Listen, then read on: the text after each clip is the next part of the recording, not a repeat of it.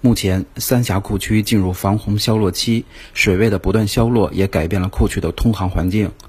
截至今天上午八点，长江奉节段水位下降到一百五十五米左右，从满库容的一百七十五米整整下降了二十米。水位的下降使三峡库区的航道发生变化，航道变浅变窄，水流变急，船舶航行停泊受到一定影响。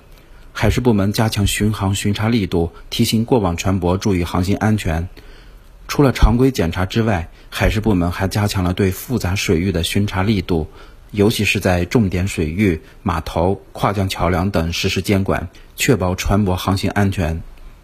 海事部门提醒，目前长江已进入汛期，水文变化复杂，各航行船舶和船员要密切关注水文气象信息，及时调整船舶航线和港区泊位，以免造成船舶碰撞或触礁等事故。